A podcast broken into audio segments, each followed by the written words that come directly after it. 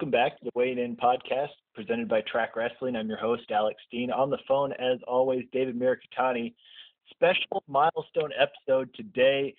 David, you have now inflicted 100 of these on the general public. What do you have to say for yourself? Um, yeah, it's, it's been really fun.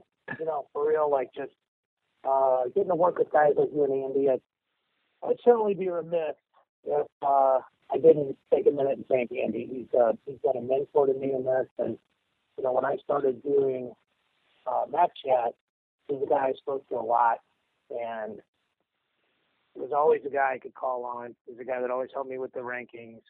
Was a guy that uh, just just a good person, and there's not a lot of people like that, and there's there's a lot of cooperation and a lot of respect between him and I, and, and you as well. Um, but I, he just he's a person that, that's really helped me a lot, and a guy that I look up to and respect. And you know, you guys are two of the best in the business in terms of journalism, as your awards point out. So it's it's uh, been fun to just kind of ride your guys' coattails and try to have a, a decent insight or two along the way. So hopefully, in a hundred of those, I've had one or two semi-smart things to say. Well, you've been the glue that held it together. Obviously, I'm a Johnny Come Lately. You know, I listened to a lot of the ones that you and Andy did before I came on board. It's always a good listen. So glad to make it to 100, and hopefully we can continue and make it another 100 or so, and just keep right on going. It's it's fun, you know, when I I was you guys are two guys that I call my friends now that I really met as a result of, of doing this. I used to read your stuff and read Andy's stuff, and to be uh, a compatriot or to be you know sort of equal to you guys at least in this one channel is pretty cool on my part. So uh, it's been fun, and a lot of the guys that I either coached or coached with uh, have been kind and kind of reached out and said, "Hey, we heard you're coming up on 100." Uh, first up today, yeah. want to you know we talked about this a few times when it happened, and we've been following his recovery efforts. Uh, Richard Perry is back in Philadelphia. Saw a great picture of him tweeted out of him, you know, upright and smiling um, as he begins his therapy. It's just it's wonderful to see. Um, when it happened, we didn't really know how bad it was going to be, and I know he's still got a long road to recovery, but it was just it looked like so much better than what it could have been. So really happy to see that. Um, David, your take on all that? I, I don't. I just completely agree. Right, prayers were answered. Uh, the guys I talked to originally thought it was going to be a lot longer than this. I think that's really a testament to you know the power of prayer. You certainly don't want to you know certainly is is just spite and strength. And my brother had a car accident where, where he almost passed away, and I think I probably truly started believing in the power of prayer. You know, people always say, "I wish I could do more than pray." Once I saw that happen, and just you know, watching guys like Richard Perry, watching guys like my brother just literally fight, fight for their lives, literally fight for their lives, is, is inspirational. And uh, we we have talked about this, but watching how the uh, community, the wrestling community, uh, supported him so quickly, and not in words, but in financial compensation and, and donation and things like that. It's, it's you know, obviously he's got a long way to go, but the, the first step is tremendous. Definitely agree, and I mean uh, he can still use your support. It, like, like I said, it's going to be a long road to full recovery, but um, great news on that front. And you know, it's it's great to get back home. I know a lot of people that have, you know, being in the military, you find out, you know, you find yourself in some weird situations sometimes. So I've got some experience with, you know, people being away from home trying to fight that kind of battle, and it it's always better when they can get back home around the people they know and be close to, you know, everything they know. So that's great for him, and we'll keep keep him in our thoughts and keep hoping that things go well there. Yeah, most definitely.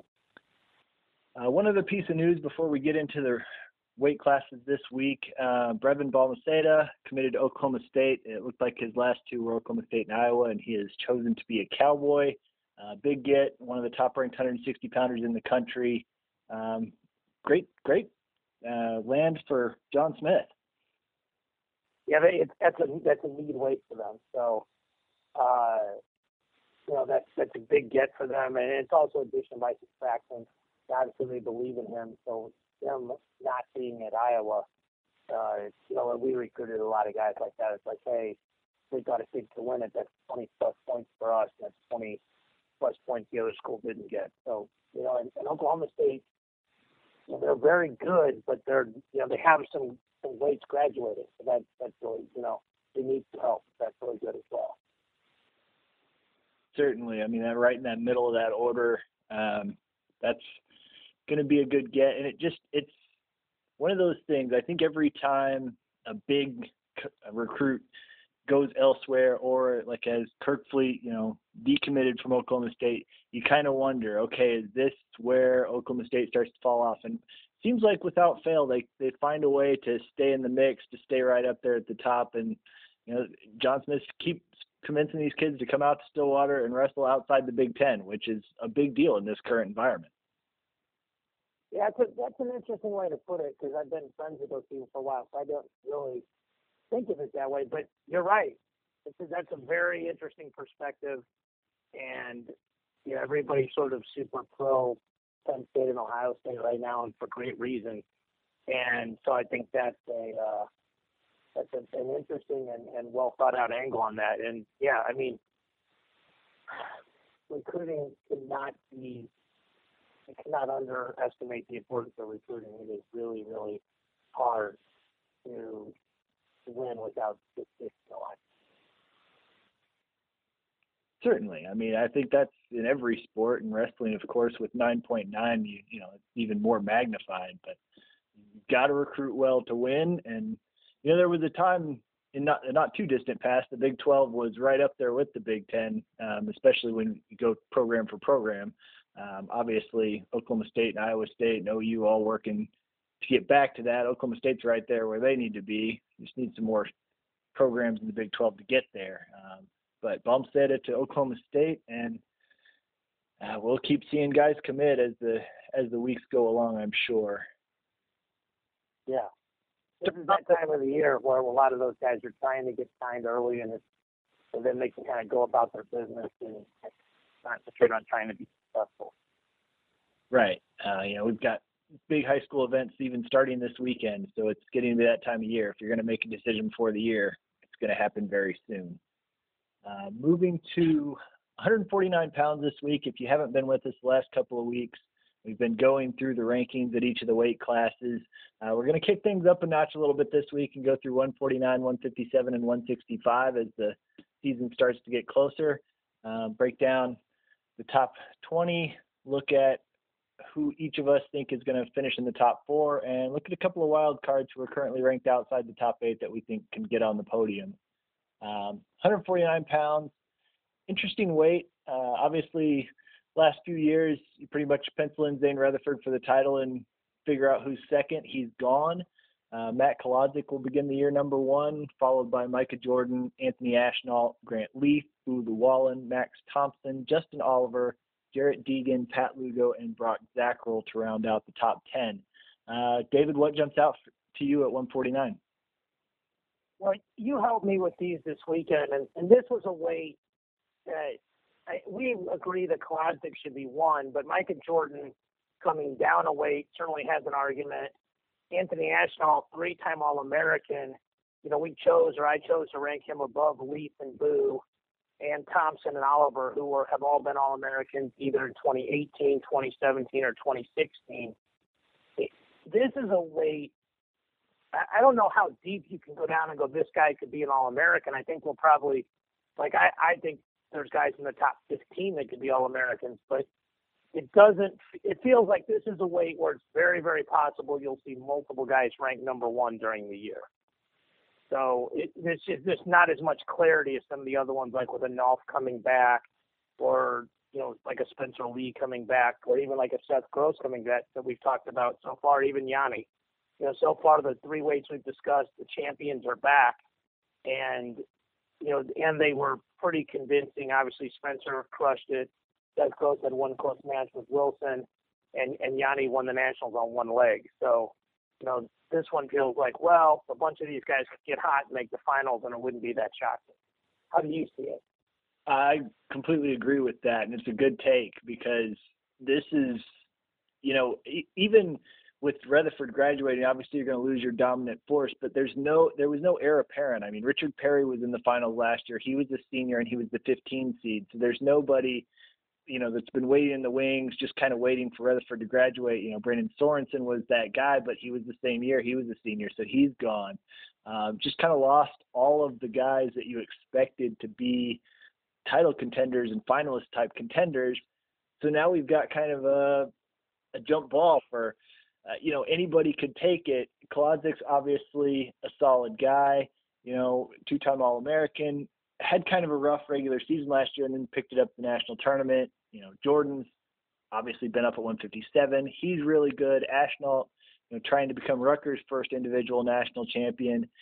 He's just glad to have a sixth year, but we really don't know where he's at. You know, all these guys – have positives, but there's not a guy that just jumps out and you're like, that guy's going to take control of the weight. So that'll be fun. I think your point about having multiple number ones throughout the year, that makes perfect sense. I mean, I haven't broken down the schedules yet, but you could see just about anybody in the top seven for certain taking number over number one. And then as you look down through there, you know, you got guys like Pat Lugo, who's had some big wins in the past, and you got Ryan Blees and Josh Maruca down at 15 and 16, and both those guys – they've been excellent at times over the past few years. And then, you know, Tommy Thorn's up at this weight. It's just, it's an interesting mix. And if anybody comes in and performs well over what we expect, they could be right there all of a sudden. Yeah, I agree. Uh, one quick thing, and because we just spoke about him, it makes sense. But you were said Richard Perry, not Ronnie Perry. so, Perry, yes. Uh, yeah. I should get the finalist names right. There you go. Yeah, Maruca was a guy that stuck out to me, and he was a little difficult to rank, right? Because he lost the T-shirts, and I actually was able to call and find out, you know, shockingly, that those wrestle-offs turned out to be overtime matches. You know, but yeah, I mean, those guys. You know, he's a guy. I mean, Tommy Thorn, we have a 21, and he's placed before. You know, a guy like Austin O'Connor, uh, we have at 23, and then there's guys that are off the board right now, which we struggled with a little bit, or maybe I did, like a Brady Berge, a Josh Heil, who actually beat Max Thomsen last year. Tanner Smith, who transferred to chat from Eastern Michigan, was 19 and 0 as a true freshman. I mean, they're, I think this weight, they have as much turmoil, as much, uh, as much radical change. You know, you could see a guy like literally like a Zacherl who's had a great regular season the last couple of years you know, he could just kind of creep his way up because all these other guys just keep beating each other out. You know, Maruca, Arizona State wrestles a really good schedule. If he can get hot early, uh, that that'd be something that he could really turn into something that would, you know, get himself ranked high. And then he's got that Pac-12 schedule the second half of the year, and you know he could turn that into a really high seeded and good draw at national. Yeah, this definitely has the feeling of a weight. I mean, you know, you had a guy like Troy Heilmann last year that kind of came out of nowhere to be an All American. This is the kind of field that that it could happen again. Uh, we could see it could be one of those young guys. It could be somebody like Josh Heil or Matt Zavastowski that's been around a little while. You know, when you have this, it's not a lack of depth because there's a lot of quality wrestlers here, but there's no dominant force. You know, there's no, you know, 165 was a good example last year when we were kind of going into the year and there was, you know, top three or four that you looked at, you just had a hard time seeing anybody cracking that um, unless somebody got hurt. And then that you don't have that here. You know, pretty much any of the top guys, you could see them getting upset at some point. Um, so that could happen again here. And you know, we went through some of those names. You've got just a lot of guys that have a chance if they're improved a little bit, if they get hot, if they get some confidence, could do some real damage. Um, you're picking first here. Uh, why don't you go through your top? this is this is the this is the worst way to have to. Well, I've got mine written down, so even if even if you pick exactly what I did, which I don't think you will this time, uh, I I've got mine. You know, they're written in stone. So. All right. So Okay. I think it's easier for me to kind of go, who do I think will All American that's off the board. So um, one of my friends told me last week it was great radio that I was typing instead of writing this. So I'm going to go ahead and write these instead. um, so thank you, sir, for that. Um, so my wild cards are going to be Lugo and Maruca. And then I am going to pick Ashnault to win it. I am going to pick Micah second. I'm going to pick Leeth third. And I'm going to pick Kolodzik fourth. Okay, well, there's there's some variation here. Um, our top four is the same. The order's not quite the same. Um, I do think Ashnault's going to win it, and I think, and that's going to be a great story because he'll be Rutgers' first national champion ever.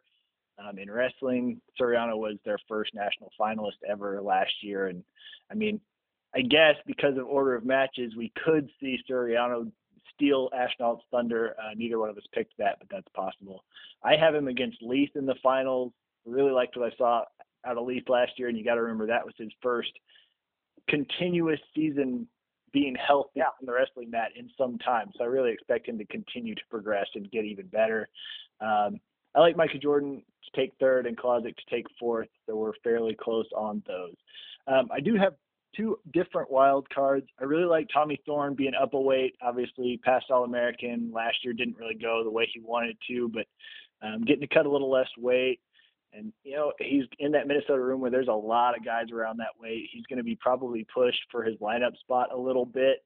Um, I think that's going to do good things for him, and I expect him to be right in there. Lugo's a great pick, um, but I'm going to go a little bit deeper and uh, go with Ryan Blees at Virginia Tech. He wrestled really well last year at times, and you know that was kind of kind of similar to Leeth. Obviously not because of health issues, but it was his first time really being the guy and even then he wasn't necessarily the guy because maybe Solomon Chishko was going to come back, maybe they were going to do some different things. So I think finally getting his chance to be the man at 149 for Virginia Tech, he's got a chance to sneak onto that podium and end his career in style. So those are my two picks, Tommy Thorn and Ryan Blees. All right. Well, it makes sense in a weight where there's so much, so many different ways to go that we would, you know, we would differ. So uh, but it is interesting. We had the top four. I, I was I kind of guessed you would go with uh, Lugo, so I'm surprised, but it's good. I mean, it's, we got to have some differences somewhere, so that'll be fun. So let's take a look at 157. All right, 157. You know, I talked about penciling in Retherford. Uh, it's easy to pencil in the top man, Jason Nolf, Penn State, coming back after two titles for one more go round. Uh, number two, Hayden Hidlay, NC State. Tyler, followed by Tyler Berger, Alec Pantaleo, Josh Shields, Ryan Deakin, Keyshawn Hayes, Kennedy Monday, John Van Brill, and Paul Fox to round out the top 10. Now, we should note um, it looks like Micah Jordan and Keyshawn Hayes are going to wrestle off for 49, so that could flip still. Um, but in general, it looks like it's going to be Jordan then Hayes, so we're going to go with that for the time being. Um, I, I think we should probably say to the people listening that for example, if we have picks at the wrong weight or Suriano at the wrong weight, then we we know that we're going to amend our pick because otherwise it's just it's it's, it's not even fun. so sure. I mean, same thing here with Micah. So right. Yeah, I mean, you know, anytime you make picks in October, stuff's gonna happen. So just going with the best yeah. we can right now. But uh, what sticks out to you at 157?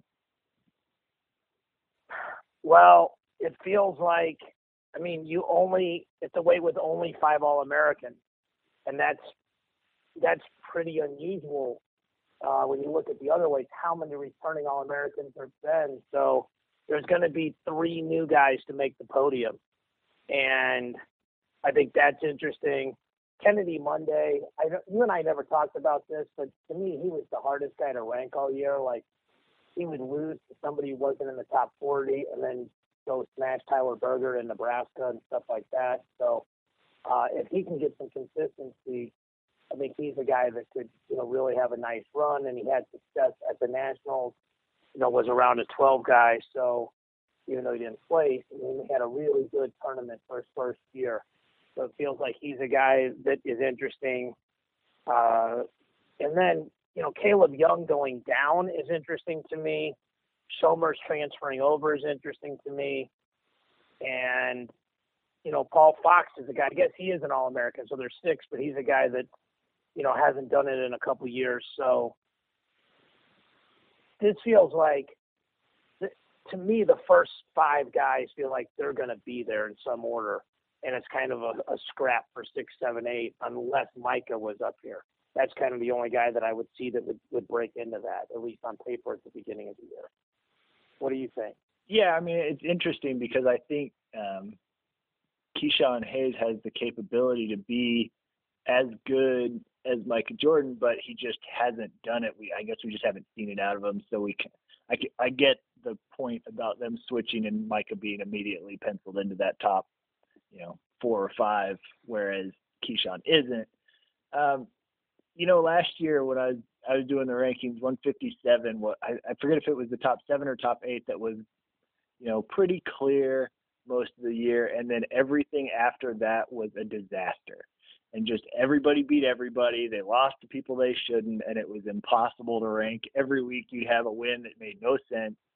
Um, you know, and Monday was the poster child for that. I'm a little surprised to see him back at 57 because he's got that long, lean frame, and he keeps getting bigger. I, I was kind of expecting him to move up again to 165 or 174 because he's got the frame to do it. But you know, he's certainly capable, um, and that's that's I think the story on a lot of these guys. You know, Larry Early and Steve Bleise and Talib Rachmani and all these guys. You know, you mentioned Caleb Young. You've got Griffin Perry out hanging out down there.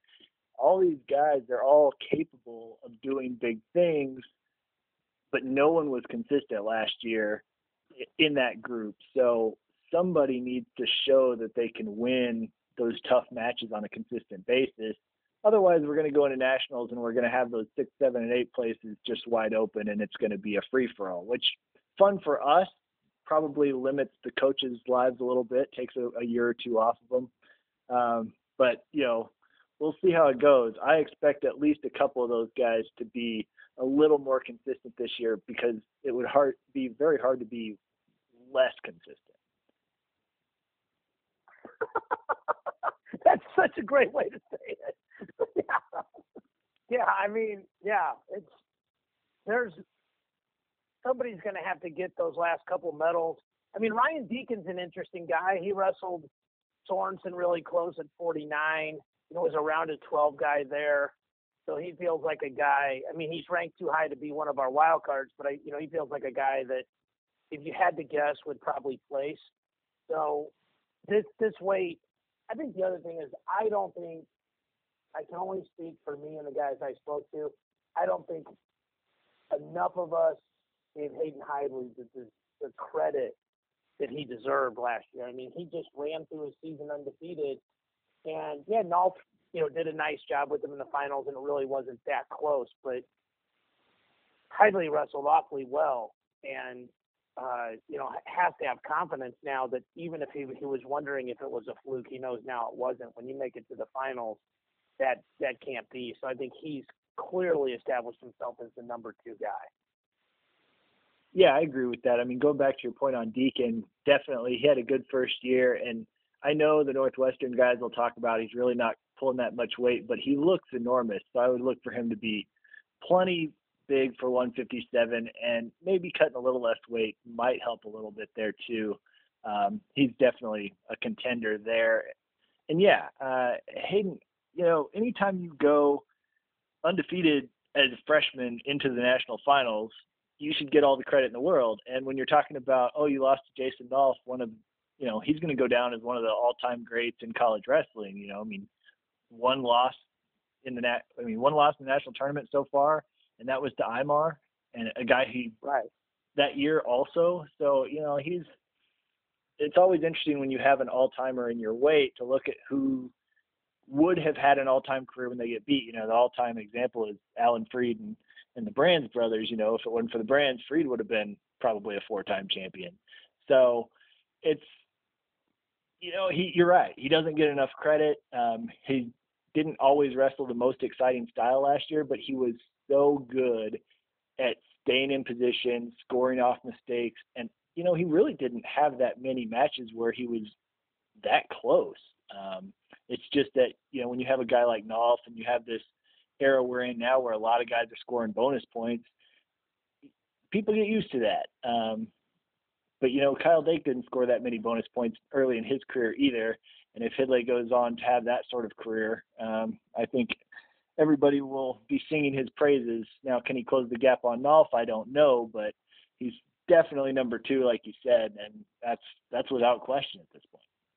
Well, I think the other thing that's interesting about him is, as a coach, you know, one of the things you want your guys to have is consistency, and he was remarkably consistent, which is pretty unique for a freshman. You know, most of the time, I mean, I coach junior college; they're all freshmen or sophomores, and you just kind of know, hey, from match to match, they're they're just not they're not going to be consistent always, and you just have to live with that. And and you're right, he didn't really put himself in a lot of tough matches, like or a lot of matches, tough situations rather. So I mean, his and he's really poised. And I, I mean, I watched him wrestle a lot in the summer, and you know, he made the under 23 team, but he was, you know, he's trying to make every team he could. I think he's a guy he may not catch Nolf, but he may widen the gap between him and everybody else behind him. Yeah, I could definitely see that. Um, it'll be interesting to see where he goes, and of course, you know, Nolf is a senior, so point towards next year. I'm sure he's not thinking that way, but um, we'll get to see him at under 23 Worlds, and then on throughout the fall. So that'll be fun to watch him develop further. Yeah, for sure. He just he's just a guy that you know, I wanted to make sure we just gave him a shout out for no other reason than I think his style. Like you said, there's so many guys scoring bonus points, and like you said, like the next Nolf and Vincenzo are two guys at this point that are on the path to all-time greatness, and it really makes sense to give those guys credit just because it's it's so crazy. You know, it's so crazy how how good they've been so far. Yeah, I'm glad you said that because yeah, it's he needs more credit for what he did last year. There's no obviously we we all you know understand there's no shame in losing to Nolf, uh, but you know we should call out. It was a great season, and I'm sure he'll have a good one this year. Um, moving into the picks, I go first this time. I'm sure everyone will be stunned to find that I'm going to pick Jason Nolf to win. Um, I have Hidlay in the finals again with him. Uh, I think Alec Pantaleo is going to get third, and I have Josh Shields of Arizona State finishing fourth. Uh, Shields had a really good year last year and kind of didn't have the national tournament he wanted to have. I think he's going to figure it out this year, um, be at least fourth. I look for big things out of him. Uh, wild cards, you know, you mentioned Caleb Young, and that's I'm definitely on him to All American. It's always interesting when a guy that's wrestled higher weights his entire college career goes down. I mean, he's wrestled 65 mostly, tried 74 last year because that was a spot that you know Iowa needed some help at, uh, and now he's down at 157. If that's he's always been solid. If that's his optimal weight, or even if he can just get there and be okay, he's got all the ability to be right there, be an All American, and you know he could climb up there. We don't really know what Caleb Young in the lineup full time wrestling and getting reps looks like. So that'll be interesting to watch. Um, my other guy, I'm, I guess I'm a Big Ten fan at this weight because Steve Bleise from Minnesota. He's been in the national tournament three times. He's been, you know, as far as the round of 12. Had a couple of great matches last year that he lost. I mean, he's two and two, but his two losses were battles. Now he's a senior, moving up to 57. I think he can do it. I think he's going to sneak in there um, in his career as an All American. It's super interesting. Uh, first of all, when we get to the over unders, I think you're going to have Minnesota with a lot more points. I, I can't remember if you had McKee, but you got Thorn and you got Bleise. So I think, uh, and we're gonna we're gonna have to get a hold of Andy, whether it's Hidlay or Hidley and Bleise or we have to get all these guys right before the first of the year. So I've got Nolfin Hidlay in the finals. I've got uh, I've got Pantaleo third as well. I got Berger fourth, and then I had I have Caleb Young as well, and then my other guy is Paul Fox, just because he's done it before. And you know, when you're rounded 12, you know, it's interesting. I, you know, sometimes those seniors, you know, they if they can't place or they you know they can't win it, they don't wrestle as hard in the back. But I think he's a guy that has, has done well at the tournament, and he's just consistently competed well. I feel like he'll be a guy that's able to do that again. So, um, so we got those for 57, and it looks like mean, we're um, 65 is going to be interesting. There's a lot of change here, right? There is. Um, it, you know, this was a lot easier when I was just writing guys' names. No one ever asked me how to pronounce them. It was so much easier. Uh, Welcome to radio, boss. I know. This podcast is really exposing that most of the time I only read these guys' names and I don't hear them pronounced but once or twice a year. But uh, we'll have to ask somebody. I'm sure between Andy or somebody else, they'll let us know exactly how to pronounce. Now he's going to home with Jason Bryant. I'm he has to pronounce everyone's name. Absolutely. so, um, 165, the defending champion Vincenzo Joseph returns. Uh, he leads the pack, followed by Evan Wick, Chance Marsteller, Alex Marinelli, Jon Jay Chavez to round out the top five. Following them, uh, Joe Smith, Isaiah White, Bryce Steiert, Mekhi Lewis, and Branson Ashworth. Uh, what sticks out to you here? Mekhi Lewis, Logan Massa, those two guys especially down, you know, out of the top eight. Steiert's an interesting guy because he wrestled and beat Marsteller last year. Marsteller is gonna, you know, last year it, he probably got hurt as bad as anybody in terms of seeding by losing to Walsh from Rider last year in the conference tournament. So, you know, he's going to be a guy. It'll be very interesting if Marsteller, and I don't know obviously who he'd wrestle at Scuffle. Is, is Penn State going to Scuffle? Yeah, I mean, it looks like he's going to have Joseph at you know from Penn State, and it, I think because they don't have the duel in Italy, I would expect Oklahoma State starters at the scuffle this year too. So probably Oklahoma State does have scuffle on their schedule. They so do. Maybe they, it'll be a little different this year, where they're not necessarily like it looked last year, like he could just go undefeated and not hit any of the top guys. Right. And I don't think that's going to happen this year. But if he were to get hot and win scuffle, he's got a great chance to go undefeated and deservedly so, you know, have the number one seed. Now, let's say Joseph, Vincenzo Joseph or Joseph Smith, either or both don't wrestle. Now you get into that undefeated thing versus, you know, conceptually, uh, Joseph from Penn State, Wick from Wisconsin, Marinelli from Iowa, Isaiah White from Nebraska, you know, Logan Massa from Michigan, all being in the same conference quite possibly all nicking each other for you know for a loss. So that that to me is interesting because obviously seeds and draws really do matter in in terms of precision jiu-jitsu where they don't care about the backside, they only care about the best guy theoretically winning. You know, they wrestled eight and all those guys scored points. So that part's interesting to me. And Joe Smith coming back, I think, is interesting, right? Because he didn't wrestle a lot in his in his redshirt year. Um, we know he's good, and we're guessing that Joe's going to go here, and the Chandler's going up to 74, and Jacobe's going up to 84. That's what we did for ranking purposes. We did it partially as an educated guess, and partially to give Oklahoma State, as we would for any team, to give them the most possible ranking points by trying to get all their All Americans into the line. Yeah, you you you mentioned that is why we have you know Joe Smith ranked here, but the interesting possibility, especially with multiple guys, you know, that could make multiple weights, they could still be trying to decide this at the scuffle. Um, so it's possible that Smith and Rogers both show up at the scuffle at 65, and then what a weight class that would be.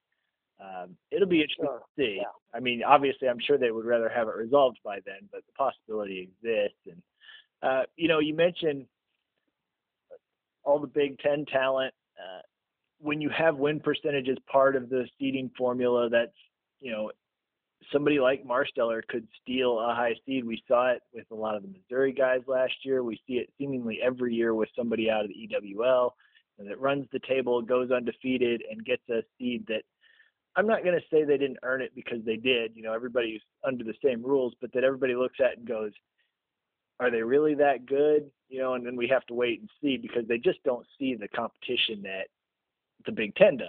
But that's you know, it's impossible really for anybody else. Uh, Marcel has that chance this year, although we know he's pretty good anyway. He could be right in the running for you know a number one or number two seed because even Joseph has taken losses, and when he's going to run that gamut in the Big Ten, one loss could do it, especially if something happens and he doesn't go to scuffle, or if Marcel beats him in scuffle, then you know that'll be determined that way. Uh, so that's a great point. This weight is a little deeper, um, so that makes seeding a little more important, in my opinion, because you start seeing, you know, you're going to see eight deep at the very least quality competitors. So you're going to start seeing, you know, tough matches in the quarters, um, even if you're one of the top seeds. So getting the eighth best guy is far preferable than the six or seven um, in this case. It's that's not always a you know if you look at some of these weights that aren't quite as deep, that might not be the case always. But I think 65 seeding is going to be important. Um, I think Logan Mass is another guy that we probably should touch on for a minute. A guy who had really good freshman year, got banged up at Vegas, I think, last year, came back and just wasn't himself. I mean, just you know, not you know, just because of injury. Not that he did anything wrong. And he was a guy when he was healthy that was wrestling Vincenzo to one point matches. So he's a guy. He was really tricky to rank. What we did was we ranked him. I mean, he could have been ranked as high as seventh based on the fact that he was an All American in 17. And we, I guess, we kind of chose to rank him the lowest that he could be, which was 11th, which is the highest of the round of 24 guys. But he's a guy that I would anticipate, you know, being able to, like, if he beat Isaiah White, it wouldn't be shocking. You know, if he beat Marinelli, it wouldn't be surprising. He's done that. And then that obviously jumps him up several spots depending on who else does what else. Yeah, you know, I mean, I mentioned 165 earlier. You know, going into last season, we had a top three that seemed like you know no one was going to get in there um, from outside it, and Massa was one of those guys. So I think, yeah, any as high as second. I mean, you can't rank him there right now, but as high you could expect him to finish as high as second. And you know, anytime you get to the national finals and as close as his matches with Joseph have been in the past, he could win it. Um, so yeah, you know, I mean, 11 is fair based on how we do the rankings, but I think everyone expects him to be higher than that, um, assuming he's healthy. That's really the thing. You know, you're right.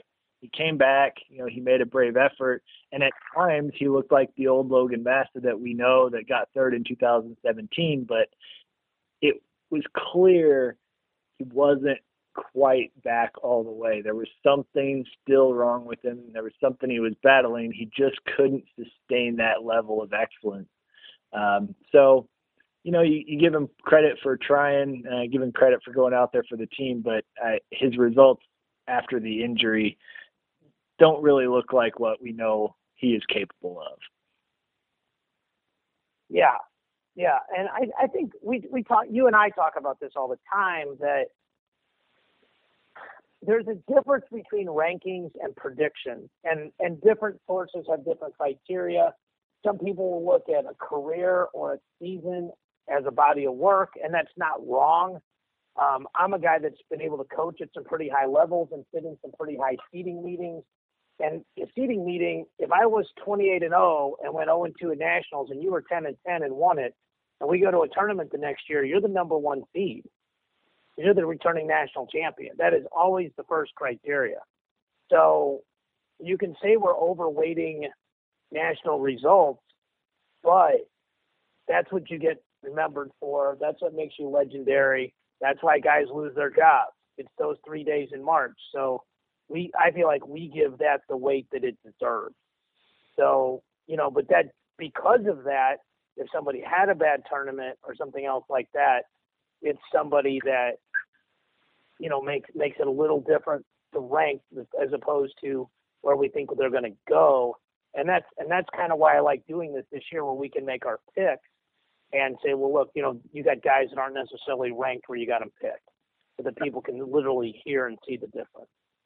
Yeah, I mean, you hit on that, and I mean, even guys that have either much better national tournaments or much worse national tournaments than their regular season are always going to be hard to rank the next year because you just don't know which one they really are. And in Mass's case, we're pretty sure which one he really is because it was mostly injury related, you know, that we know of. So, but a lot of these guys, you know, I mean, we had guys make runs to be an All American after having a losing record coming into the tournament. That happens. So what do you do with that guy? You know, it's and that's the nice thing is they all will work it out on the mat. We'll all we'll get to see a lot more data. They'll earn their seed, and we'll move on from there. So this is just a starting point. But yeah, I think everyone expects Massa to be better than 11th. But you know he was around to 24 last year, so it is what it is at this point. Um, you know he will he'll get his chance, and I'm sure he'll I'm sure he's not worried about where he's ranked in October. No, and and on a side note, his dad actually wrestled for my dad back in the day, so love that family. And then maybe that's part of it too. Is maybe subconsciously I ranked him a little bit lower just so nobody could say I was playing Homer. But I do think he's a lot. I, you never know. Sometimes you do that and don't even realize it, right? Right. So I mean, it's, I guess it's possible. So I have to go first here, right? Yeah, this is this is yours. I mean, I'm going to go out on a limb and say that our wild cards are going to be the same because there are two that are just popping off the page at me right now. I, I was so intrigued by one of them, I almost put him in at fourth, but then I didn't have a second wild card. so I'll start with the wild cards, Mekhi Lewis and Logan Massa. I think those are. I'd be shocked if you had anybody different. And then I got. I'm not picking against Vincenzo. Um, I'm going to pick Marsteller to make the finals, and then I've got Wick third and Joe Smith fourth. Okay, yeah, there is some difference. Now, because we don't codify these rules and you know i have no idea what we're actually you know there's there's no rule book for these. So i had Mekhi lewis and logan massa as my wild cards but i also had massa in my top four. So i have another wild card if you if we need to do that. Um, but my top four i'm not picking against vincenzo joseph either. Even after he takes a loss or two during the regular season i'm right. not picking against him. I'm just going to expect him to win you know and be the most disrespected three-time national champion um, this time, you know, next year. So uh, him, I, I haven't beaten Alex Marinelli uh, of Iowa in the finals. I have Massa finishing third, and I have Joe Smith fourth. So we, we there. Um, so my other wild card, since I guess Massa is in my top four and I can't use him, I wrote down whoever's wrestling for Lehigh, and that's not a cop out. It's not because I don't know who it's, you know, who's in the mix. It's probably going to be Cole Walter because uh, Gordon Wolf's going down to 157. But there's always five guys from Lehigh at this weight that have good wins at times, and you never know who's going to pop out. But it's probably going to be Cole Walter. He'd be my other wild card instead of Massa, uh, since I need a second one. But you know, it's I I think the fact that we have different people in our top four and those two guys outside the top eight that you know could be very, very high by the end of the year. This is going to be a fun way to watch. Well, it's interesting to me that you have Marsteller and Wick out of the top four. Yeah. So there's a lot of you know, and that it's not saying that I think that this tournament is a lot of one point matches. I mean, it's it's a long time ago, but Isaiah White absolutely crushed Vincenzo Joseph when they were seniors in high school at the Fargo Final. So he's a guy that if he got hot, it wouldn't shock you. Yeah. Yeah, I mean, so Wick scares me a little bit, um, just because, you know, it, it's always hard. He's one of those guys, you know, he was good during the regular season. Don't get me wrong, but that run he made at nationals was. It wasn't because he was kind of expected to be good. It was overshadowed by what guys like Tariq Wilson and Kyle Conel did. But he had some destructions of good wrestlers. So it's possible that that was the light coming on moment, you know, that him shifting levels, and he's going to prove me completely wrong. Uh, but there's so many guys this weight that could do that. You know, Marsteller, I love Marsteller. He's a great wrestler, and it'd be a great story if he could be in the national finals. But there's just so many guys. There's just not room. I mean, Mekhi Lewis could get there. It's it's a yeah. He was he was the guy that I had cheated up into the top four, and I just kind of you know, it's like, well, you know, I can't pick like Joe Smith as a wild card, and I can not pick Lewis, you know, based on what we're doing. Right. So, yeah, Mekhi Lewis, and I'm not high on him because he won the Junior World. I, I'm high on him because I coached at all these tournaments this spring and summer and watched him wrestle at, and, and that guy is just true. Like he's just that good. Yeah. It's scary. Yeah, I mean, I saw him at the scuffle last year, and so I knew he was going to be good. And he just, it seems like every time he gets on the mat, he gets even better. I mean, we saw what he did at Junior Worlds, and he's not really a freestyle guy. He's much better at folk style. So that's that's a scary He's not thought. kind of not a freestyle guy. He's not a freestyle guy. Right. I mean, he right. That was He's the just a third. free- freestyle world champion. That's it. right. Oh yeah. He was the third. It was the third freestyle tournament, so he's he's not a freestyle specialist by any means, and just took home the junior world championship. No big deal. No biggie. That's what I do. That yeah. all I think So- M65, and that was the three weights we were going to do for this week. David, you got anything else we want to talk about today? No, no. Um, I'm going to be at the combine, the Oak Park Wrestling Combine. They've got like 30 coaches, uh, college coaches coming there. They've got clinicians like Eric Guerrero, Bryce Meredith, Victoria Anthony, Theron Wynn. Um, I think they have a couple of others. I don't want to forget anybody, but I'm going to. But I'm going to be covering that. And then uh, I might as well ask you because it's the fight of the year coming up. Who do you got, Conor or Khabib? Um, I will. I will admit that I'm not the UFC maven that I am of wrestling. I pay far more attention to wrestling, so most of my MMA picks are just who I want to see get knocked out. And I I can't stand McGregor, so come on, Khabib, put him to sleep. Let's go. All right. I think the fight ends inside of two rounds. I think either Conor sweeps him or Khabib gets on top of him and makes it a nightmare. So um, that's sort of a cop out answer, but uh, we'll be watching all that stuff Saturday night too. So and then uh, he's on another network, but I want to give Frank Popolizio a shout out. He's running one of his Journeymen events this weekend, and he's been on uh, on my podcast. And I love what he's doing, and uh, just want to wish him luck on another successful event. Absolutely. I mean, that's one of the first ones of the new season. He'll have some great wrestling there, high school wrestling. Check that out. Um, good luck, Frank, and we'll, we'll all be watching that this weekend. Yeah, for sure. All right. Well, that was quite an episode 100. Um, 101 not as special, but please join us for that one anyway next week. Um, thanks for listening as always. This is Wade in Podcast signing off.